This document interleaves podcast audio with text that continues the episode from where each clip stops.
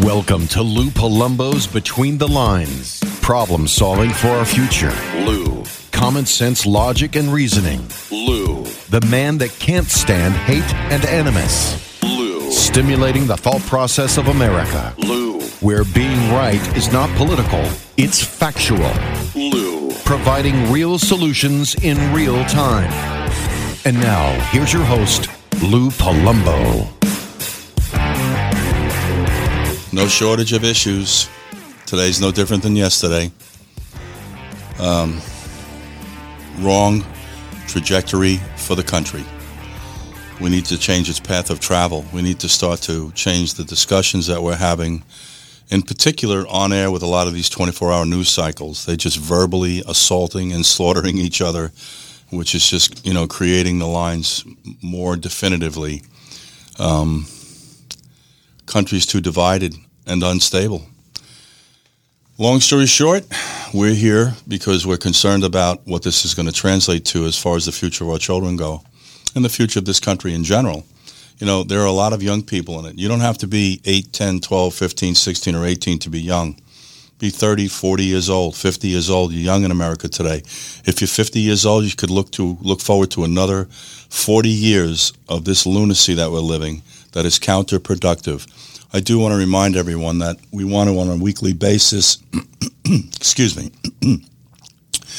speak to Phantom Rescue, which was created um, uh, quite some time ago, the purpose of which is to identify the sex trafficking activities in the country and address them accordingly. Um, I do want to, we're going to speak, we're going to go back to Phantom Rescue uh, in a bit, but I do want to just remind everyone that we have sponsors. We're very fortunate. Buzzsprout, Instacart, Buzzsprout we actually use for this podcast. I would encourage you to take a look at it. It's a very user-friendly app. And um, Instacart, we actually use at home. You know, you just go online and order groceries that you think you want, commodities, and they deliver them to your house. Never had an issue, and I would really tell you it's a it's a very convenient way to do some shopping. In any case, you know, we have uh, we'll let you know about a little bit more about them and how you can take advantage of special offers that we have set aside for you. In any case, I want to just talk to you quickly about Frank Smith and Tony Sparks. They were at the inception of this um, Phantom Rescue, and the thing I do want to remind everyone, and I sp- speak to this every day, we hear about the trafficking, sex trafficking at the borders. It is apparently quite a problem on the lands of the indigenous people, and we're finding out not only does it exist there and at the borders in the country in general, but sometimes families are participating in it for a myriad of reasons. Today, we have a gentleman by the name of Taras Kuzio. We've had him on before. Uh, he's highly intelligent and, and incredibly well-versed in Russia and the Ukraine.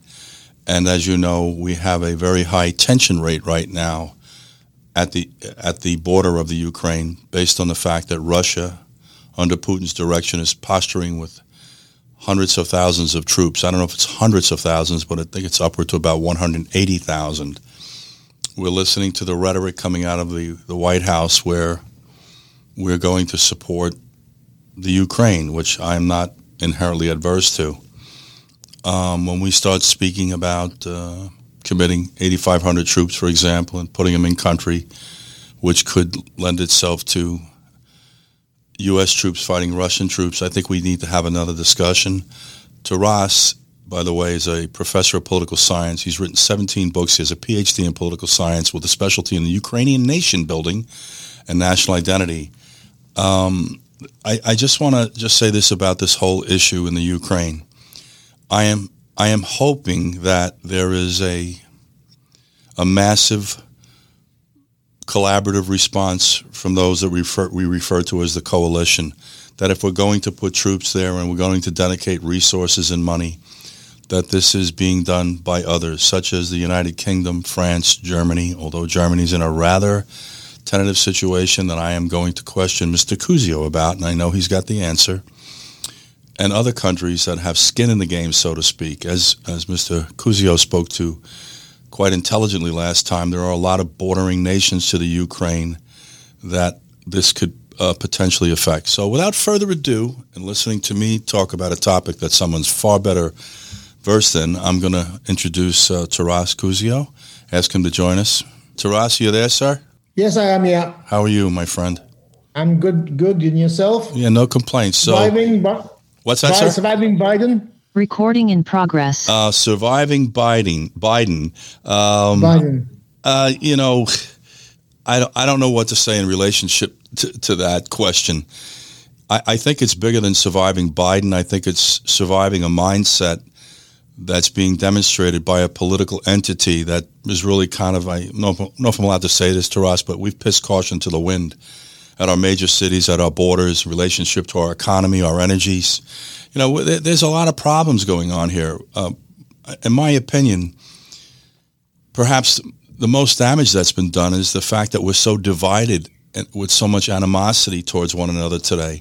It seems like if you're of one political affiliation, you all of a sudden can't get along with anybody who's of an opposite political affiliation. It's really, these are interesting, interesting times that we're living in, and I know that you're witnessing them as well as I am and others here. So, but I, I, I want to go back to this issue with the Ukraine, which you spoke to very intelligently last time. Right. And, and we're going to baby step it because I'm sure that there's more now, more interest in people in the Ukraine than there was when we were speaking about it three or four weeks ago. So, Taras, first thing I want to ask you this, sir, if you would just revisit, what is the significance of the Ukraine and its occupation by Russia to the United States? Why are we so invested in this in this concern? Well, there are a number of factors. I mean, on a basic level, Ukraine is a democracy. It was invited to Biden's December uh, democracy summit. So, therefore, there is Um, a long-standing U S policy going back to Ronald Reagan when he founded the National Endowment for Democracy, but probably even earlier, that the U S is uh, a country that supports democracies around the world and promotes democracy around the world. I mean, that's the whole purpose of National Endowment for Democracy, uh, National Democratic Institute, International Republican Institute, and, and many other uh, bodies in Washington. Uh, secondly, Ukraine is is is on the geopolitical fault line. I mean, it, Ukraine's western border borders four NATO and E U members. Therefore, you can't isolate a kind of a conflict or a hot war inside Ukraine from its potentially spilling over um, into into NATO members. And of course, the U S is the biggest member of NATO, which has thirty members. Um, and thirdly, um, this conflict, if it if it escalated into a full-scale war, could have p- potentially very serious ramifications. I mean, I'm not exaggerating when I could and I when I say that this is very similar in in some ways to um, the Cuban Missile Crisis, nineteen sixty-one, where there's a kind of a chicken, you know. chicken sort of uh, game being played between both sides, you know, who's going to blink first, as it were. And and Russia is threatening all-out war in the twenty-first century, which is incredible anyway. Um, and that could potentially escalate into World War Three. So the U S and its allies in Europe is trying to use diplomacy in various different ways to prevent that happening. So the U S has many interests here, um, energy, dip- diplomatic, um, membership of NATO, long-standing links to the European Union, um, long-standing support for the international system that was put in place after World War Two, where we hoped there would be no more wars. I mean, we thought that after World War One, but now, you know, after World War Two, we thought that. So, I want to I want to ask you a question, if I may, Taras. So, um, this is just my opinion, not factually based. I'm, I uh, I have this opinion based on, I would say, my travels, instinct, intuitions, and assessing people. Am I incorrect in saying that if Putin had his way, we would have the U S S R again? Is that a fair statement? Yes, to a, to a great extent. This is a very angry old man who has not overcome his depression about the disintegration of the Soviet Union. And this is a product of, A, he has a K G B background. I mean, the K G B was the Gestapo of the Soviet Union. He was an officer. He actually joined the K G B in the nineteen seventies when most people in the U S S R were actually ditching communism. They're no longer believing it. He was a true believer. So that's one reason. And secondly, because Russian and Soviet identity was one and the same thing. There wasn't really a, a differentiation between the two. In Moscow, there was just Soviet uh, institutions. There weren't any Republican for the for Russia, for the Russian region. So therefore, Russia inherited the Soviet seat at the United Nations, for example, United Nations Security Council. Um, and, and because of that, Putin is as much a Soviet leader as he is a Russian leader. I just want to ask you this also. So um, we have four bordering countries that are NATO participants. There are other countries that are contiguous to the Ukraine that are not NATO members. Is that a correct statement, sir? Well, of course, yes. I mean, we have um, Belarus to the north of Ukraine, which has a crazy leader. Um, he's a self declared president because he lost the elections two years ago, but instituted massive repression to keep himself in power. Um, literally, he has a thousand political prisoners. He's threatened to join Russia in any potential invasion of Ukraine. To the west, um, primarily to the west and the kind of southwest, it's NATO and E U members, so therefore allies of the U S, Poland, Slovakia, Hungary, Romania. Now, slightly to the northwest of Ukraine, not bordering, but to the northwest, um, but bordering that crazy country, Belarus, run by this wacko, Lukashenko, um, you have the three Baltic states, which have a, you know, they have a, a, a certain uh, place in American memory because um, uh, many countries in the West believe that we let them down. We allowed Hitler and Stalin to take them over. And then they were kind of locked away for sixty, seventy years under communism. Um, and they're members of NATO as well. Um, so if Ukraine was to potentially go down in, a, in an invasion, you know, if, if Russia really launched a full-scale invasion, then the next two big targets are literally the three Baltic states, because they're quite small, um, probably six million population between the three of them, and a country we haven't really talked about, but Taiwan. China is looking at how the U S and the West uh, deals with this crisis, because then it will determine how it deals with Taiwan. R- the way Russia looks at Ukraine and China looks in exactly the same way as Taiwan. Both Russia and China see these two places, Ukraine, Taiwan, as renegade parts of the so-called homeland. Um, and that has massive implications for the U S, more so with Taiwan than Ukraine in many ways, because you, the U S has a long-standing, um, it's been around for decades, uh, security pact with Taiwan.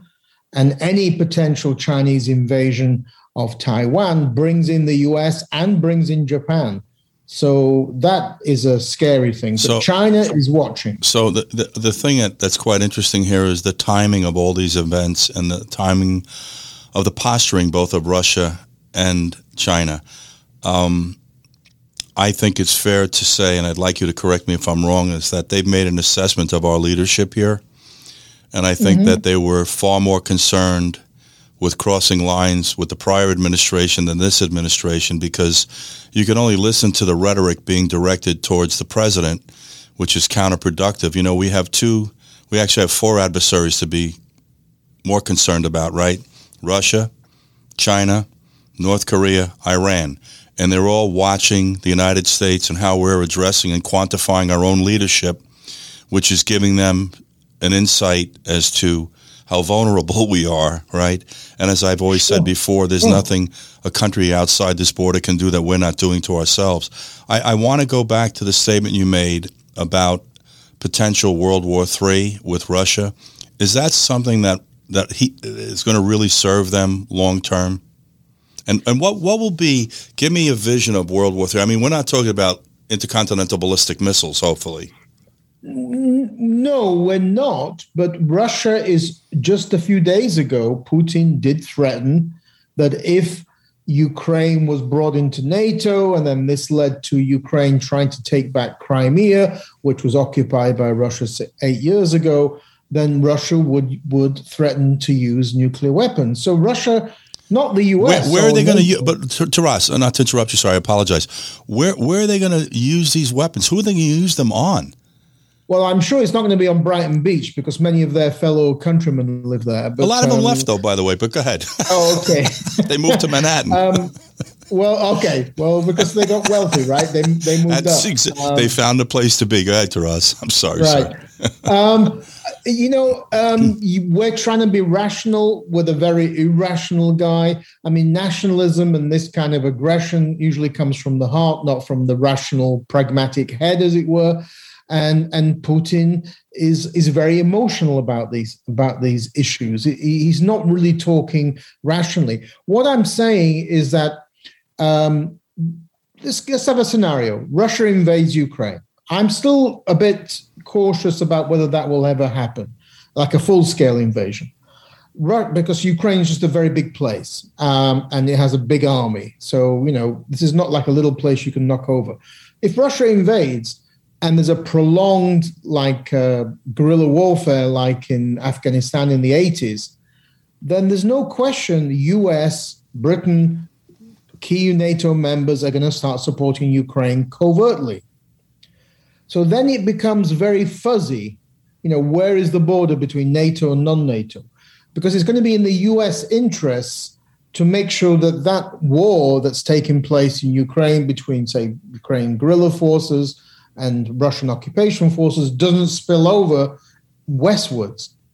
Um, and and the, and the U S would inevitably have to send more troops there. U S special forces would be involved. Britain already three or four days ago sent in one hundred S A S special forces to keep uh, the training programs for Ukrainian special forces. So there's already things happening in the background. Uh, U S, Britain, and other countries are helping Ukraine against cyber warfare from Russia. You guys have, have been hit by Russian cyber warfare as well for many years.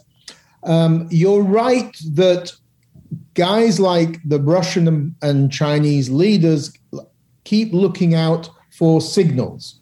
How do Western leaders look? I want to hold you and, right there.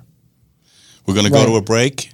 And we're going to come back and we're going to speak to your, your perception of how they're looking at Western leaders.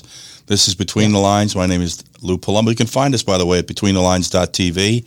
We're on uh, Apple, Spotify, YouTube. We're going to be right back, guys. Stay with us, please. Have you ever thought about doing your own podcast and found the process confusing and overwhelming? Well, let Studio Podcast Suites of Jacksonville make it easy for you.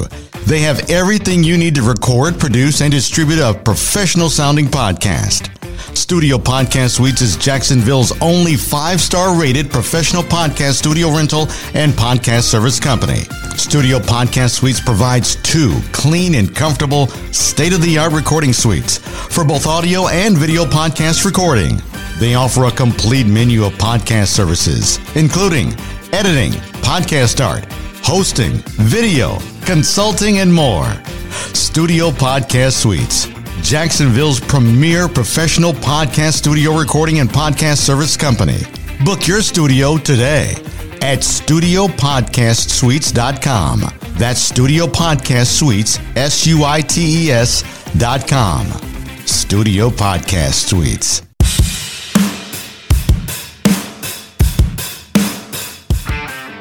We're back, and we have with us today a brilliant political scientific scientific mind in the area of Ukraine and Russia, Taras Kuzio.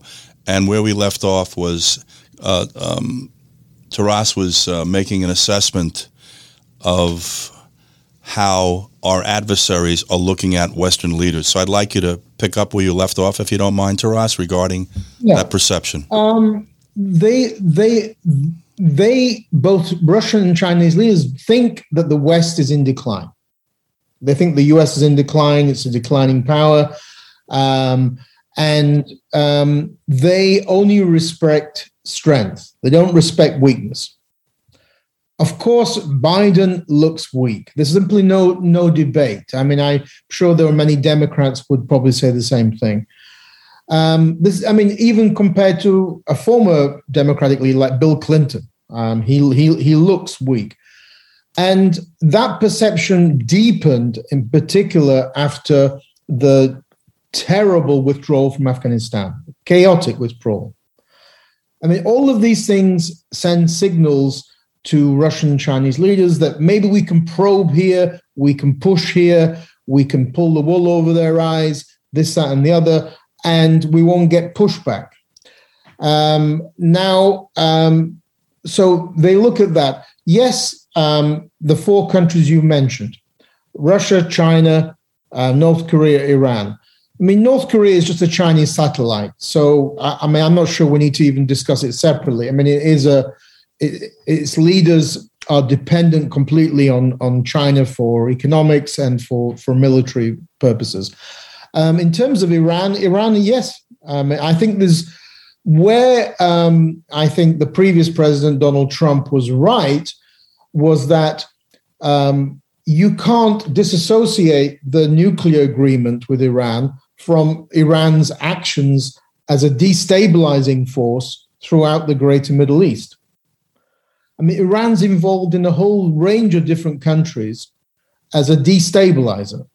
I mean, it uses its proxy forces in at least four or five countries in the Middle East, and, and it's always trying to battle um, U S interests. Now, the big interest, big similarity here is that two countries in the world are threatened with destruction.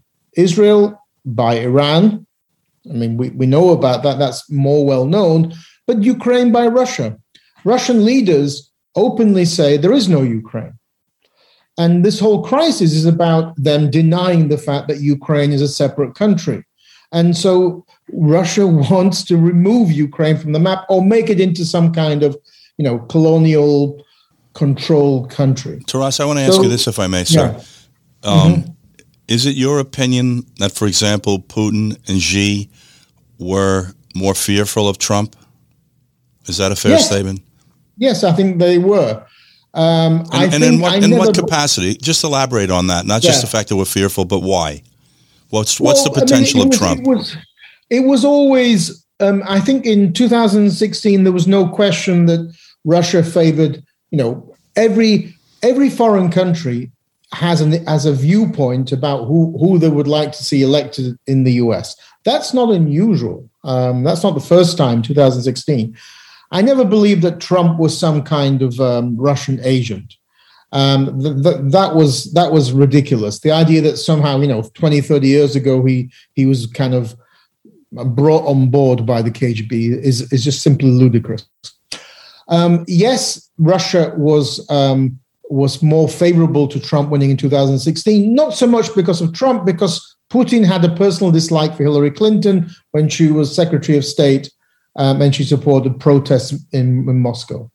So um, the the tr- Trump um, Trump um, it was seen as somebody who was a, str- a more stronger um, defender of U S national interests, economic, trade, you know, co- uh, commercial, uh, military, um, foreign policy wise. Does, and does Taras, Trump, I mean, not to interrupt course, you, sir, but it's a team around him. Does does the term dangerous in perception, their perception of Trump, apply? In other words, you know, we talk about use of nuclear weapons, and, and I don't say this lightheartedly, but I don't think Donald Trump would have hesitated if you had given him cause, unlike we experienced um, after nine eleven, you know. People well, are, people are well, going to disagree. Let me finish what I was about to say, sir, if I may. After nine eleven, there was a lot of discussion about tactical nuclear strikes in the Middle East, you know, and I'm not a real proponent of violence. To the contrary, based on my background and upbringing and having so much violence I've been exposed to as a child, fighting every day, and then law enforcement and private security, I have a real adversity to it, but I know its value. You know, perhaps um, they were fearful of him because of that mindset he has, that he wouldn't hesitate to use a tactical nuclear device. Are you of that same opinion, potentially? Well, the, yes, t- to a certain degree, yes. But it, but again, you can't take Trump in isolation. Trump is, was compared to Obama, and Obama will remember his red lines were a joke. Um, um, and I'm, and I'm aware. Of, yeah, yeah. Well, because of that, that sent a signal everywhere, um, in the Middle East, Ukraine, and elsewhere in Europe, that, you know, the U S leaders are potentially weak. Uh, in Ukraine, for example, if the crisis, we're talking about your crisis in Ukraine, in Ukraine, Obama's name is dirt. It's literally dirt. Because he vetoed the sending of military equipment to Ukraine, which Trump did not. I mean, you know, that, so l- let's get this right. Uh, Obama did, Obama vetoed that. And um, and so I don't think that Trump, in that sense, is going to have the weakness, uh, perception of weakness and these red lines like Obama had. So when Trump came, there was initially, I think, a shock about his, you know, his nationalism, his, his, his overt nationalism.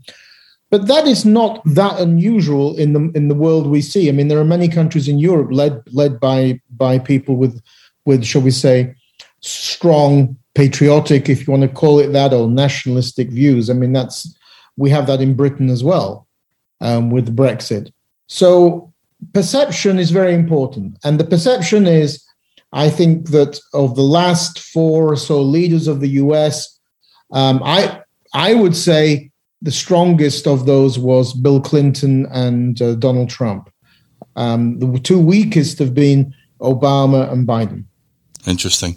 You know, I, I think you're familiar with a comment that was made probably two or three weeks ago by President Biden about um, tolerating a slight incursion might not be a problem. You know, mm-hmm. You're familiar with this comment? And, yeah, yeah, and sure. I think that comment was rather precipitous. You know, as far as Mister Putin goes. But, you know, at the end of the day, you pointed out something in the prior discussion that we had, that this invasion of the Ukraine is going to be quite taxing for Putin and Russia. Is that a fair statement, sir?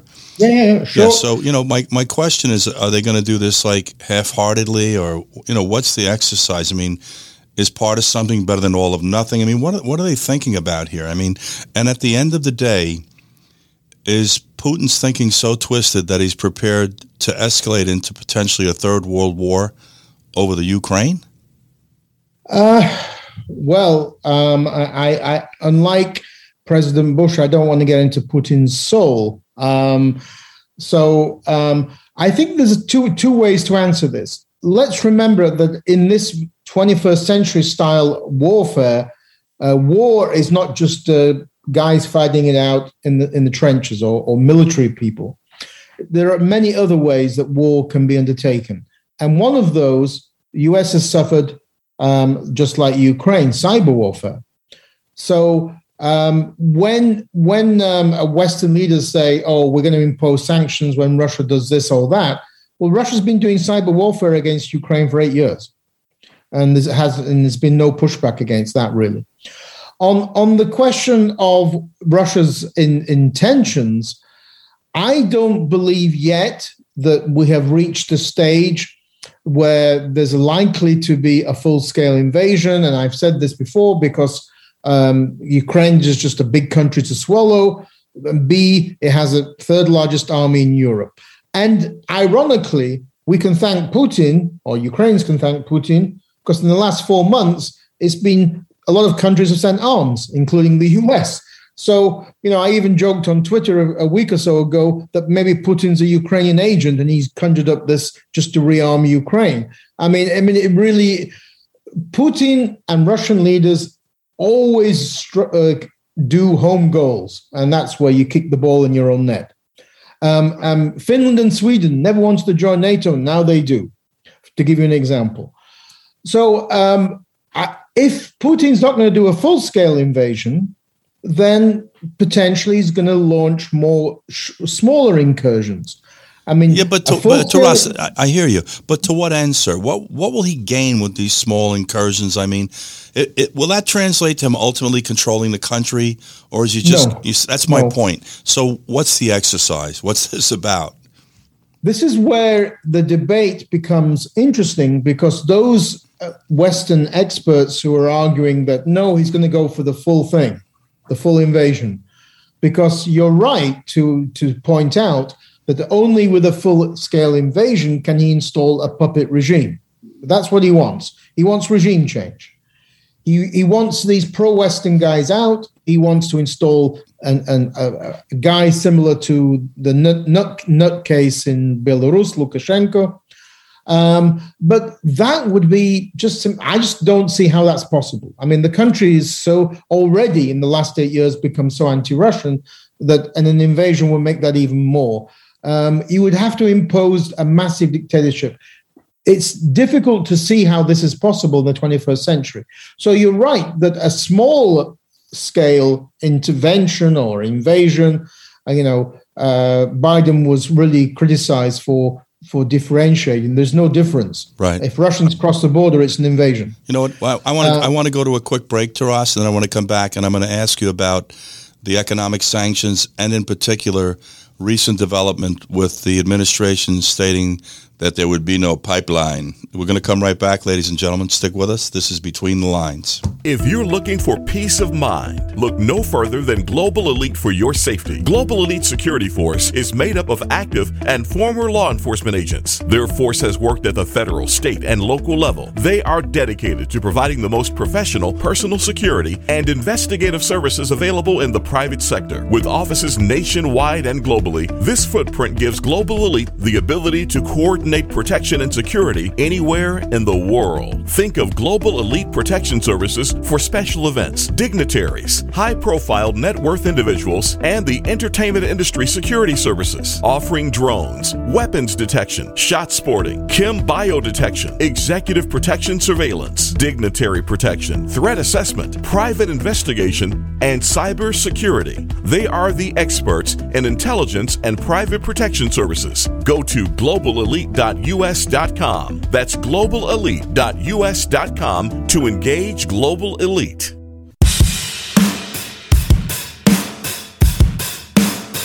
We're back, ladies and gentlemen. With us today is uh, Mister Taras Kuzio. He's a political science genius, written seventeen books, has a P H D in political science and a specialty in the Ukrainian nation building and national identity. And we were in discussion, and um, I was just mentioning prior to the break to uh, Mister Kuzio that uh, the recent uh, exchange verbally, the past uh, twenty-four hours, I would say, is that if Putin invades the Ukraine, there will be no pipeline. Can you comment on that, sir? Yeah. Um, Nord Stream two was always a mistake. Um, and again, going back to how the, the Western media portrayed Donald Trump, um, it's ironic that Trump was always uh, criticized by the media for being allegedly the person that was undermining Western unity, uh, you know, undermining NATO and Western unity. Iron- it's not, that's not true. Germany is the country that's done that. Germany has done that by supporting Nord Stream two. None of Germany's neighbors support that pipeline. None of them. And the problem with the gas pipeline isn't just the, the fact that you're going to be dependent on, on the Kremlin's gas, but you're going to be dependent on corruption. Uh, Putin's biggest export isn't gas, it's corruption. He corrupts Western elites. He buys them. Um, and he's bought elites in Germany. And when you do that, you erode the foundations of democracy. People, people start not really having trust in those institutions.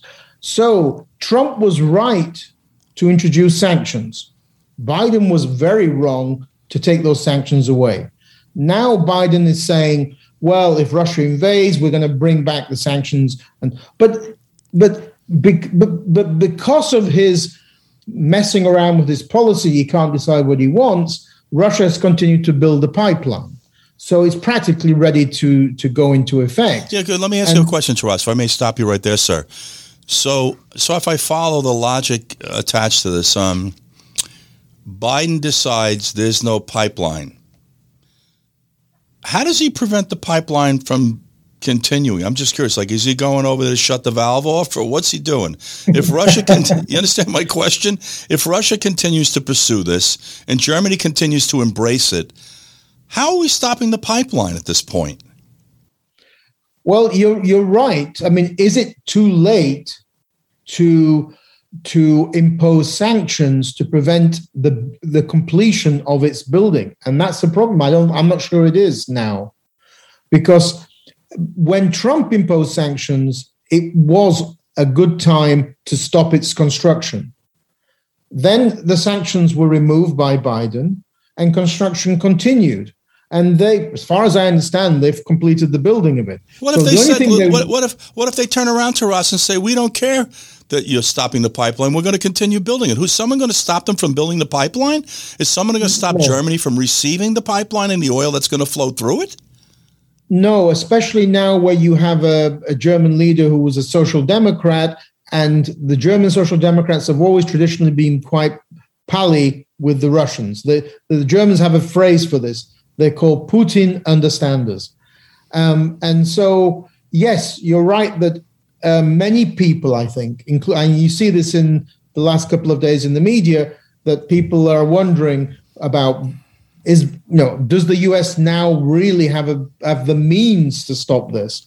And will the Germans uh, change track? I mean, so it's, it's, it's a question mark. And, of course, when you have that kind of doubt, the Russians love it. Interesting. I want to ask you another question, if I may, sir, uh, regarding these six Russian warships that are en route to the Bal- uh, Black Sea.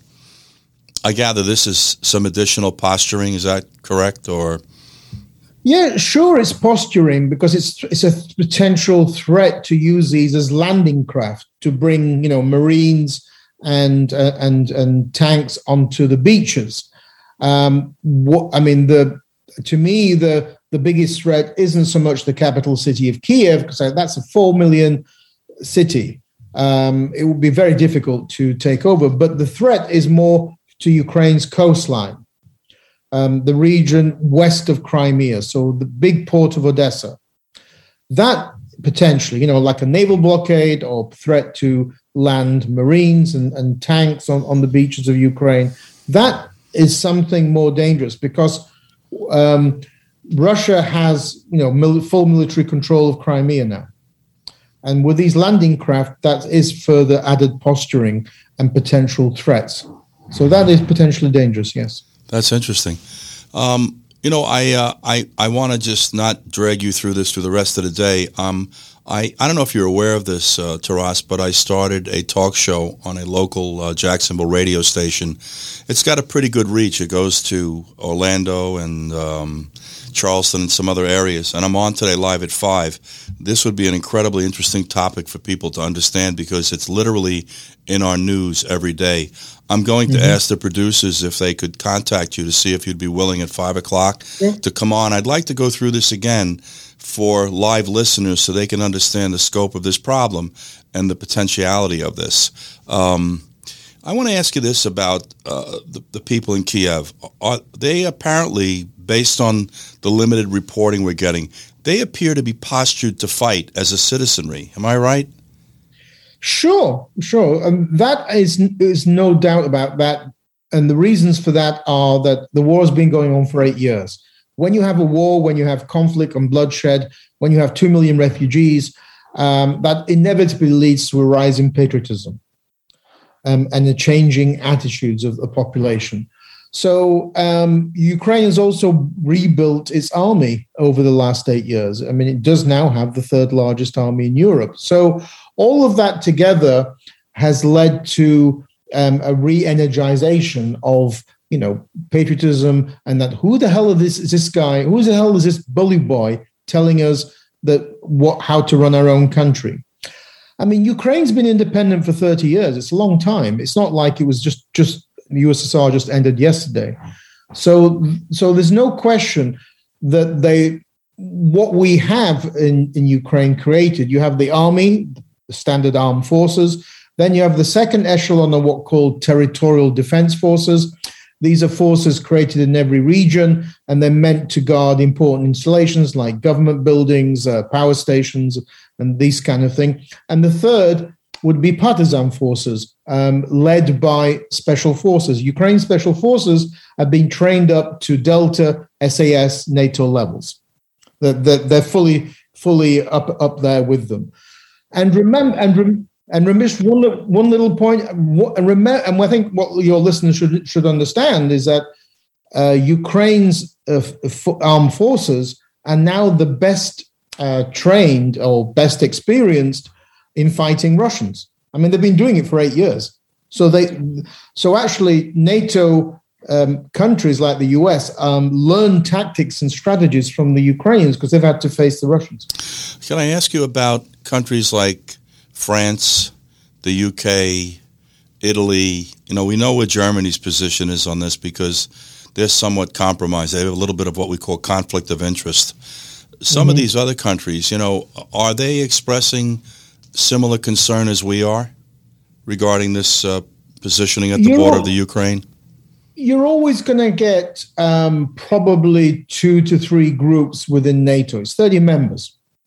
Um, the, the leading countries that have been helping Ukraine with, with military equipment in the last four months have been uh, the U S, Britain, the Czech Republic, three Baltic states, um, and Poland. Th- those are the main countries. Germany um, refuses to give military equipment to Ukraine. You, you're right that it has a, a, a conflict of interest. You also have a social democratic um, a government, which tends to be quite pally with the Kremlin. France, France is always a separate, because in France you have deep-seated anti-Americanism, which translates into pro-Russianism. I mean, that's been it's been like that for decades. It's not there's nothing new.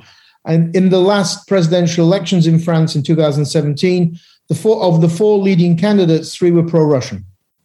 So that, you know, they wanna they they resent Um, America's presence in Europe, whereas Britain welcomes it. I mean, that's a difference. Um, of the European countries, Britain has led the way.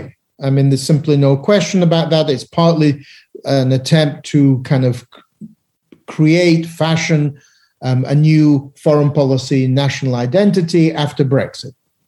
Um, and so in that sense, Britain has shown itself to be America's best ally in Europe. One of the biggest disappointments is Canada, um, because Canada traditionally has strong ties to Ukraine, but you have a complete weakling. You think Biden's weak? Trudeau's even, even worse. Uh, I mean, uh, Justin Trudeau um, is trying to walk in his dad's foot, footsteps, who was Prime Minister of Canada thirty years ago, but he, but he simply will never do that. Um, and um, uh, Canada has, to this day, refused to also supply defensive uh, military equipment to Ukraine. And this is all a product of um, this weakling head of the Liberal Party of Canada. You know, you were making country. reference to um, uh, Germany and um, the, ver- the very liberal element there. You know, not that this is of any critical importance or relevancy to the Ukraine, but um, it would appear that the German government is actively pursuing some of the preeminent firearms manufacturers in the world. One of them is Sig Sauer, who has a factory in West Germany, who, in my opinion, have engineered some of the finest firearms man, man has used, along with H and K, Heckler and Koch. Um, there seems to be this push there to shut them down. I don't know if you're aware of that, but the West German factory of Sig Arms is closed permanently as a result of the political oh. pressure. It's quite interesting. I didn't know that, but what I what, what has been going around social media is that Germany is in the top five arms exporters in the world. And Germany sends a lot of arms to countries which are, are not democracies, like Egypt and in the Middle East. So you have this complete hypocrisy that on the one hand, it's okay for Germany to send arms to countries where their regimes repress their populations with those arms, but it's not okay to send arms to Ukraine to defend itself against a foreign aggressor. Um, so, the, so I think um, Germany's uh, traditional pro-Russianism or wanting to do deals with the Kremlin, um, you know, the whole Nord Stream two um, fiasco came out came about because Germany closed down nuclear power, is also against coal, so it had to go the way of Russian gas. I mean, that's where it all boils down to. What I what I um, like is that we shut our pipelines down, but we open theirs up. You know, It, it, it would it would appear. I, I'm going to let you wrap up for the day because I've consumed an immense amount of your time. Um, we're going to go to a break, ladies and gentlemen. We're going to come right back, and then I just want to have one final exchange with Taras Kuzio. Um, we'll be right with you. Stick with us. Have you ever thought about doing your own podcast and found the process confusing and overwhelming? Well, let Studio Podcast Suites of Jacksonville make it easy for you. They have everything you need to record, produce, and distribute a professional-sounding podcast. Studio Podcast Suites is Jacksonville's only five-star rated professional podcast studio rental and podcast service company. Studio Podcast Suites provides two clean and comfortable state-of-the-art recording suites for both audio and video podcast recording. They offer a complete menu of podcast services, including editing, podcast art, hosting, video, consulting, and more. Studio Podcast Suites, Jacksonville's premier professional podcast studio recording and podcast service company. Book your studio today at studio podcast suites dot com. That's Studio Podcast Suites, S U I T E S dot com. Studio Podcast Suites.